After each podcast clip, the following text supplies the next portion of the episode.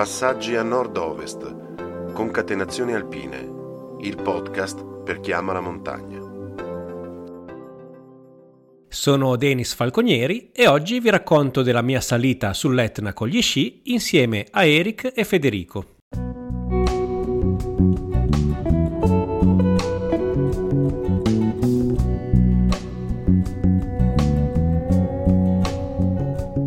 È sempre colpa sua, è colpa del tarlo, non ci sono dubbi.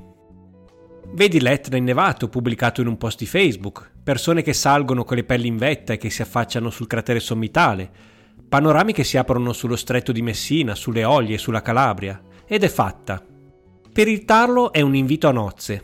Prima ti ricorda che a sciare sull'Etna ci vuoi andare da anni. E poi inizia a lavorare subdolamente nel tuo inconscio. Scava, scava, Scava finché non prendi il telefono e mandi un messaggio a un paio di amici, sapendo già che convincerli non sarà una missione impossibile. Anzi, forse sono già convinti prima ancora di leggere il messaggio. E quindi? E quindi non resta che organizzare. La neve c'è, le condizioni sono ottime, le previsioni meteo non lasciano spazio a interpretazioni. Facciamo un weekend? No, meglio in settimana. Stiamo tre giorni, così gozzovigliamo nei ristoranti di Catania e dintorni? No, tre giorni sono troppi. Due giorni? Almeno una cena di pesce riusciamo a farcela? Ma sai che si riesce a fare anche in giornata? Da Aosta?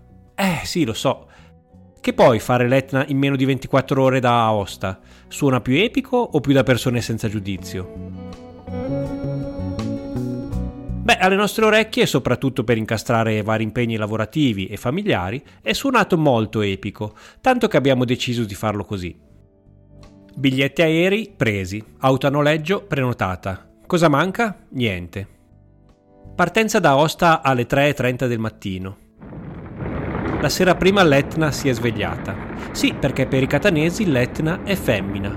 Tutti gli estranei, siciliani compresi, lo definiscono al maschile, il vulcano, il monte, il gigante ma per gli abitanti della zona l'Etna è femminile, la montagna, e quindi capita di sentir dire si è svegliata, è nervosa, quando rumoreggia o quando torna in attività.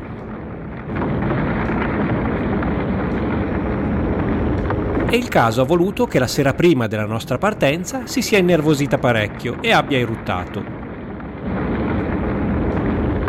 In macchina guardiamo immagini e video della spettacolare eruzione che ha fatto innalzare una scia di fumo di 10 km. Cosa facciamo? Andiamo lo stesso, mal che vada ci mangiamo un piatto di pesce e due arancini a Catania e ci sediamo davanti al mare, che per noi che abitiamo in montagna è sempre una bella sensazione.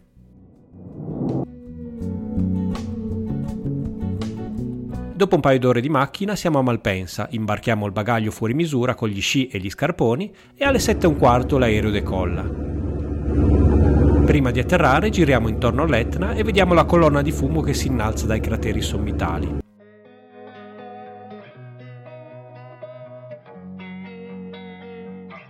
Una volta atterrati ritiriamo la macchina e partiamo per Piano Provenzana. La temperatura è piacevole, il sole è caldo, l'azzurro del cielo è attraversato solo da una lunga lingua di fumo.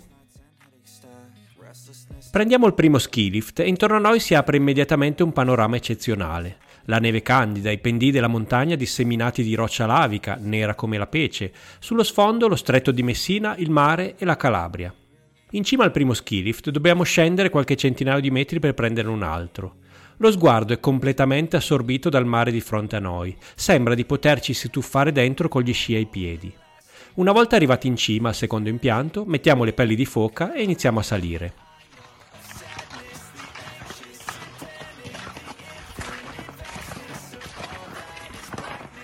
È da poco passato mezzogiorno, siamo a quota 2300 metri e per raggiungere i 3357 metri del crateri sommitali ci aspettano circa 1000 metri di dislivello per uno sviluppo di 7 km. Saliamo con un buon ritmo, intercalando parecchie pause per scattare foto e fare video. Il paesaggio è incredibile.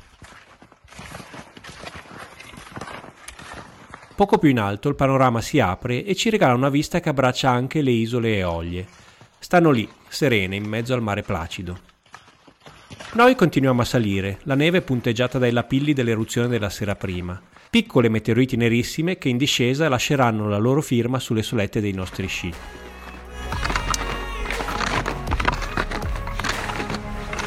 Seguiamo le tracce e incrociamo altri sci alpinisti, arriviamo fino a 3200 metri.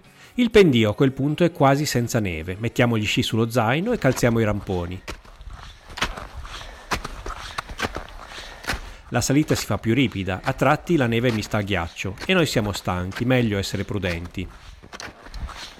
Con l'ultimo sforzo arriviamo ad affacciarci nel cratere sommitale, dal quale escono dei pennacchi di fumo poco confortanti. Il cratere incute un certo timore, nessuno di noi riesce a spingersi sul bordo per guardare bene dentro, ma forse è meglio così. In fondo sono le porte dell'inferno, potrebbe esserci anche Caronte lì fermo con la sua barca che aspetta. Meglio non svegliare il can che dorme.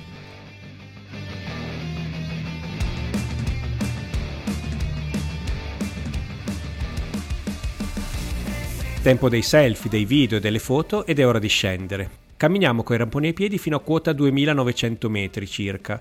I lapilli sono troppi e scendere con gli sci significherebbe doverli buttare via appena arrivati in fondo. Quando la situazione ci sembra migliore, mettiamo gli sci e ci lanciamo in discesa. La neve non è un granché piuttosto crostosa, ma non importa, siamo talmente felici che va bene tutto.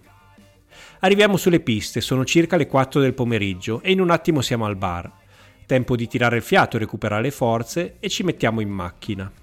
Raggiungiamo l'aeroporto poco dopo le 6, restituiamo la macchina a noleggio, facciamo il check-in e poi, poi sono solo arancini e birre per festeggiare una giornata indimenticabile. Alle 21 l'aereo decolla e ci riporta a Malpensa, dove recuperiamo la macchina per tornare ad Aosta.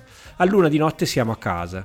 Le ultime 22 ore sono state così intense che ci sembra sia passata una settimana.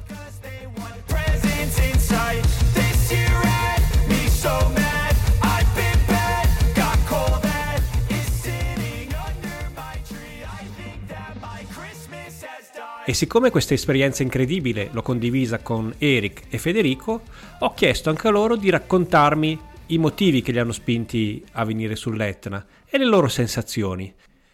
Iniziamo ad ascoltare Federico.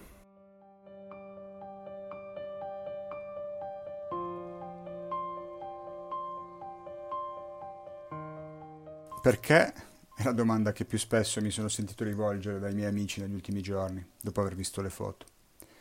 Cioè, perché uscire di casa un mattino alle tre e mezza, prendere un aereo per Catania, dirigersi sull'Etna, raggiungere il suo cratere con sci, pelli e scarponi, e poi girare i tacchi e fare immediatamente il percorso contrario, mettendo piede in casa 22 ore dopo che ti sei chiuso alle spalle la sua porta d'ingresso? Perché? Beh, io a questa domanda ai limiti dell'esistenziale ho sempre risposto con un laconico perché no, lasciando un po' interdetti i miei interlocutori. Certo, è inutile negare che la stessa trasferta si sarebbe potuta fare in molti modi differenti, con tempi più dilatati certamente, più rilassati anche probabilmente, e più comodi volendo. Però, nel fare di necessità virtù, devo ammettere che non cambierei una sola virgola della splendida esperienza che abbiamo vissuto. Ed i motivi sono diversi, come spesso accade. Voglio dire, le risposte a tutti questi perché possono essere differenti, e in effetti lo sono. Certo la gita è di una suggestione tale da renderle onore difficilmente con le parole il cratere fumante, la neve sotto i piedi, eh, alle spalle il mare, le olie, il continente, persino alcune barche. E poi, voltando nuovamente il naso all'insù, uno scenario da esploratore, da esploratore d'altri tempi. Crateri, rocce laviche nere e taglienti, lapilli, ghiaccio e odore di zolfo. La verità però è anche un'altra, anzi è soprattutto un'altra. Cioè la risposta a quella domanda, perché condensare in 22 ore una cosa del genere? La mia personale e anche un po' intima confessione è che quando il tempo a tua disposizione è limitato, allora devi ingannare la percezione che hai di lui, se vuoi qualcosa di speciale. Devi giocarci, devi stuzzicarlo e devi sfruttarlo in modi non convenzionali, ecco. Un po' fuori dagli schemi comuni a cui ci abitua il quotidiano. Una bella avventura, una buona compagnia, anche quell'aria frizzante che ti pervade i polmoni. Sono gli ingredienti ideali per una pozione magica. Sono l'alchimia capace di deformare lo spazio e il tempo. Come cantano in negrita sono la vita che entra dentro, sono il fuoco che ti brucia il sangue e sono anima. In questo modo, quelle 22 ore trascorse in una dimensione laterale diventano due giorni, forse tre o quattro o ancora diventano un tempo non codificato, perché in definitiva è davvero l'ultima cosa che conta quanto sia durata. E questo perché quel vissuto è inesorabilmente già diventato un'altra parte di te, senza unità di misura a volerlo quantificare o perché a cui dover rispondere. Perché no? Punto. È proprio così, infatti, perché no? E anche Eric ci racconta le sue sensazioni. La salita sull'Etna in invernale regala un incredibile contrasto di colori e sfumature, tra neve, cielo, mare ed un paesaggio lunare composto da rocce e lapilli. Si sale con il fumo della bocca nord di fronte e si scende guardando il mare. La neve risulta scolpita di onde formate dal vento e seppure in quantità non eccessiva appare molto compatta, quasi granitica. Difficile ipotizzare trovare una giornata senza vento, anche se noi siamo stati molto fortunati. I circa mille metri che collegano l'arrivo degli impianti con la sommità più alta del vulcano si sviluppano su pendii aperti e senza particolari difficoltà tecniche, anche se bisogna porre sempre la dovuta cautela e fare attenzione soprattutto nella discesa, a non perdere le tracce e rischiare di finire in posti indesiderati. È un'esperienza che, assieme a Denis, progettavamo da tempo e che consiglio a tutti gli appassionati, magari non in giornate come abbiamo fatto noi, per godere anche del giusto contorno che i luoghi regalano. Oggi vi abbiamo portato sull'Etna con gli sci e speriamo di avervi fatto provare alcune delle emozioni che abbiamo provato noi durante questa esperienza incredibile. Continuate a seguire Passaggi a Nord-Ovest, trovate tutte le informazioni sul sito www.anordovest.eu.